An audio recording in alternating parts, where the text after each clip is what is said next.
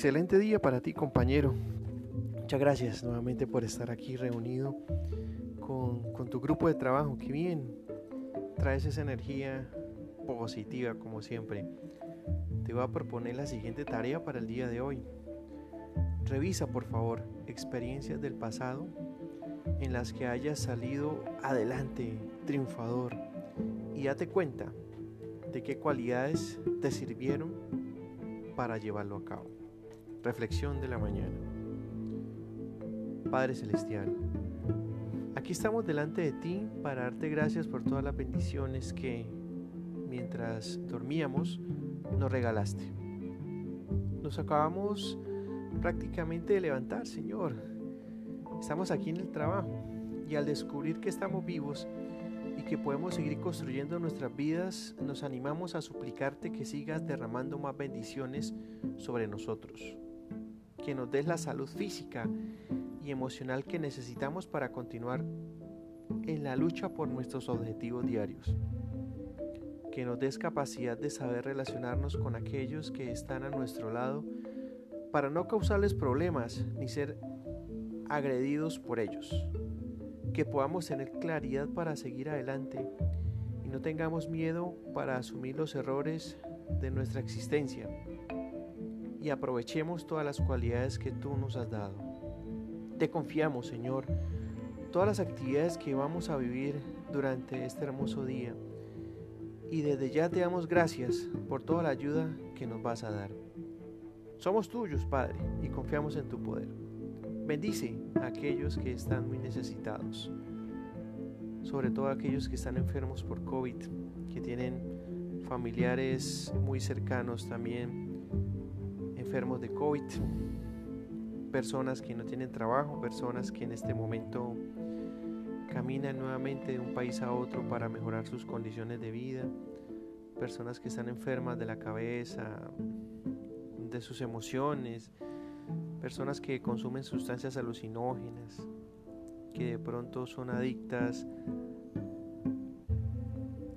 muchas de pronto situaciones de este mundo, llámese a los juegos, al cigarrillo, al chisme, bueno, en fin, muchas cosas, Señor. Ayúdanos, Padre, para que hoy logremos evangelizar con nuestras palabras y con nuestros actos y demos ejemplo de vida, así sea. Muchas gracias por estar aquí. Compañeros, qué chévere poder hablarles el día de hoy. Hoy vamos a tratar el siguiente tema bien interesante que nos ha aparecido para complementar este ciclo de conversatorios que llevamos sobre bioseguridad. Entonces, el tema se llama de la siguiente forma, aplicando neurociencias en la bioseguridad de los procesos. ¿Cómo aporta la neurociencia en el comportamiento bioseguro de las organizaciones? Wow, lograr un comportamiento bioseguro en las empresas y en la sociedad como tal no estaría fácil, ya que esto tiene que ver directamente con el comportamiento de los seres humanos. Consideremos ahora que Colombia es un país con alta diversidad social y cultural y un alto porcentaje de mano de obra no capacitada, no calificada. Por lo tanto, es aquí donde se presentan los mayores problemas en temas de bioseguridad, enfocándose principalmente en la actitud de las personas, al no presentar un comportamiento que tenga eh, enfoque hacia el autocuidado. ¿Cómo aportaría entonces la neurociencia en lograr y mantener en las personas un comportamiento bioseguro para el desarrollo de sus actividades diarias? Ok, una de las principales características de las empresas a través de los años es su enfoque en obtener cada vez mejores resultados que permitan maximizar las ganancias. Bueno, eso es clave. Estos resultados se lograban gracias a diferentes estrategias aplicadas en marketing y publicidad que les permitían llegar a un mayor número de clientes, conseguir inversiones en maquinaria cada vez más moderna, que permitían obtener procesos eficientes. Por lo tanto, el costo de los productos disminuía, así como también lograr estrategias de negociación con los proveedores a fin de obtener mejores costos en insumos y materias primas. Sin embargo, el capital humano, quienes son los artífices reales para el logro de dichos objetivos, en muchas organizaciones no tenían las condiciones necesarias para salvaguardar su integridad física y mental.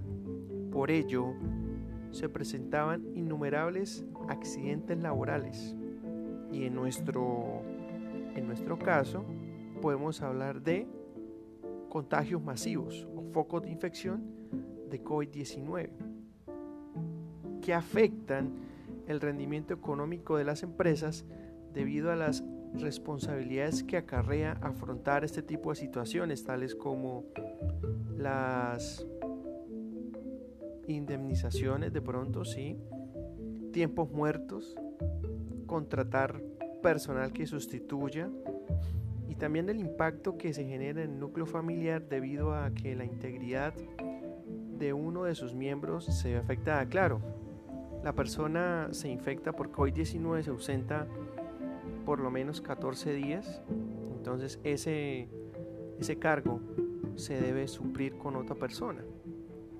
De igual forma, pues el impacto económico para la organización es grande. Estamos hablando de una incapacidad, estamos hablando de una, de una persona en su capital humano que aportaba al proceso productivo y que ya debe ingresar otra persona, entonces se le debe entregar dotación, se le debe hacer la inducción. O en otros casos se puede, eh, se puede sustituir con una persona de la misma organización, pero entonces ya estamos hablando de sobrecargarla en trabajo. Entonces vemos ahí el desequilibrio, ¿no? Lógicamente, para que lo analicemos. Esto es un conversatorio, entonces para que lo tengamos presente. El establecimiento entonces de un sistema de seguridad y salud en el trabajo basado en la bioseguridad requiere de un inicio, en un inicio de la implementación de una política, una política de seguridad y salud en el trabajo que tenga unos lineamientos de bioseguridad, lo que marcará los parámetros a seguir, la cual permitirá lograr proteger la integridad de todos los colaboradores y sobre todo establecerá el ciclo de mejora continua a fin de lograr mantener un comportamiento bioseguro en el tiempo. Es importante que esta política sea revisada por lo menos una vez al año. En esta política se manifiesta el compromiso de la alta dirección en los temas de seguridad y salud en el trabajo y en este momento con los matices relativos y que son de vital importancia para que las personas puedan biocuidarse en el trabajo.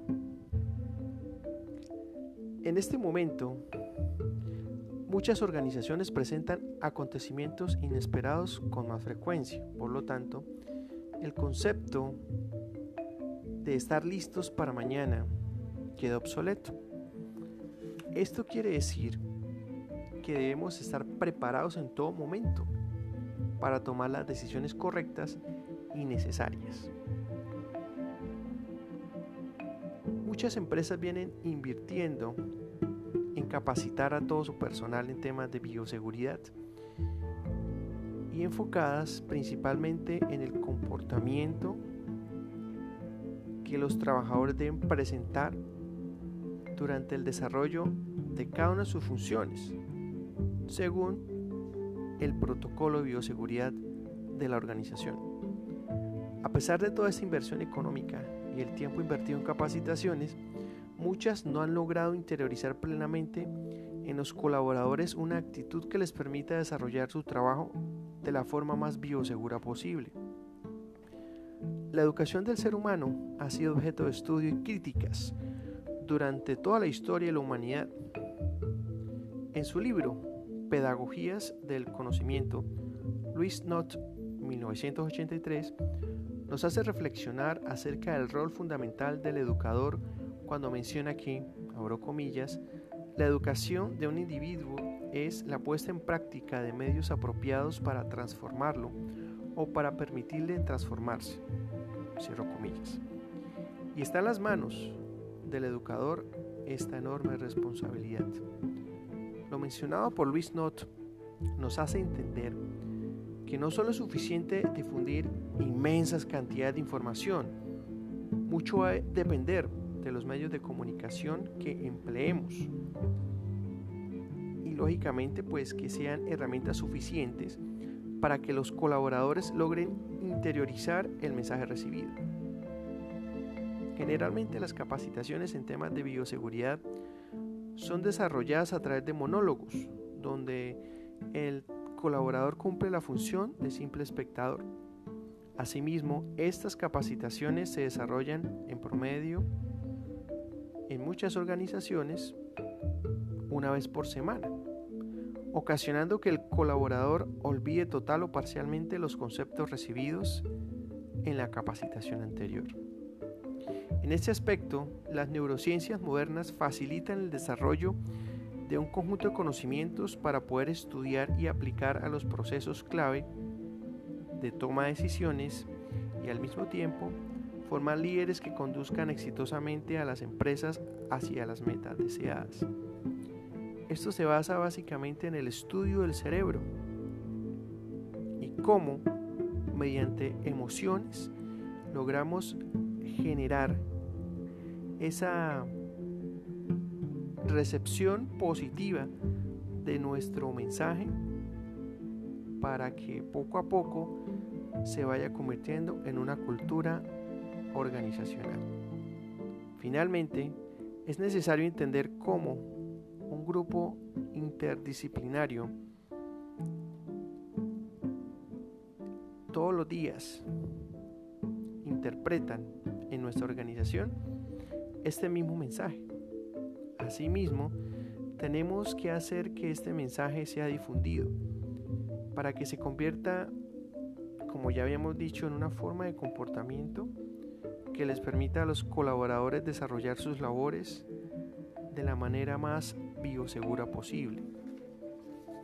En unas próximas charlas, entonces, conversatorios, hablaremos cómo podemos mediante estrategias dadas por la ingeniería pedagógica, la técnica de la hamburguesa, la andragogía, la ludoprevención, la gamificación, cómo podemos impactar positivamente en nuestros colaboradores para que estos comportamientos sean cada vez más bioseguros, para que no estés, como decíamos en un conversatorio pasado, en un conversatorio, sí señor, tuvimos días atrás, al borde del abismo, porque de pronto muchos piensan que el tapabocas no es necesario, porque hay otros que piensan que lavarse las manos con una vez al día es suficiente y que la distancia social, ah, caramba, eso se hace es cuando venga el encargado de SST, ahí sí nos corremos. De resto, podemos compartir el mismo vaso, la gaseosa, no hay problema. Muchos hasta estando presente, el personal de SST lo hace, a modo de reto. Pero no podemos caer de pronto en ese juego. Apliquemos las neurociencias. Miremos cómo es el comportamiento humano en cada una de esas situaciones. ¿Dónde podemos iniciar o es el génesis de la neurociencia? Hay que invertir un poco más en los exámenes médicos ocupacionales de ingreso. Allí es donde el profesional de la medicina puede hacer una valoración de cómo es el comportamiento y el perfil del aspirante al cargo al cual nosotros eh, estamos en el proceso de selección y de captación de personal, por decirlo de alguna forma, o de enganche. Ahí se puede ver el perfil que tiene esa persona, si es proclive al accidente, si tiene de pronto perfil accidentógeno, por decirlo también de otra forma, y no discriminarlo, sino más bien con base en los resultados de ese examen médico ocupacional de ingreso, establecer las estrategias de seguridad y salud en el trabajo que me permitan que ese colaborador entre a la organización, desarrolle sus actividades propias del cargo de forma sana, biosegura y limpia. Ese es el reto que tenemos ahora. ¿Es una inversión? Sí, es una inversión. Pero a largo plazo, si colocamos en una balanza cuánto se pierde con un accidente de trabajo, con una enfermedad laboral, frente a un valor que se le aumente al examen médico ocupacional de ingreso, bueno, yo creo que ahí podemos estar ganando. Aparte de eso, pues estamos formando un colaborador y eso es goodwill, buen nombre para la organización. El tema de hoy entonces era ese, compañeros, muchas gracias. Aplicando neurociencias en la bioseguridad de los procesos. Excelente día para todos. Chao, chao.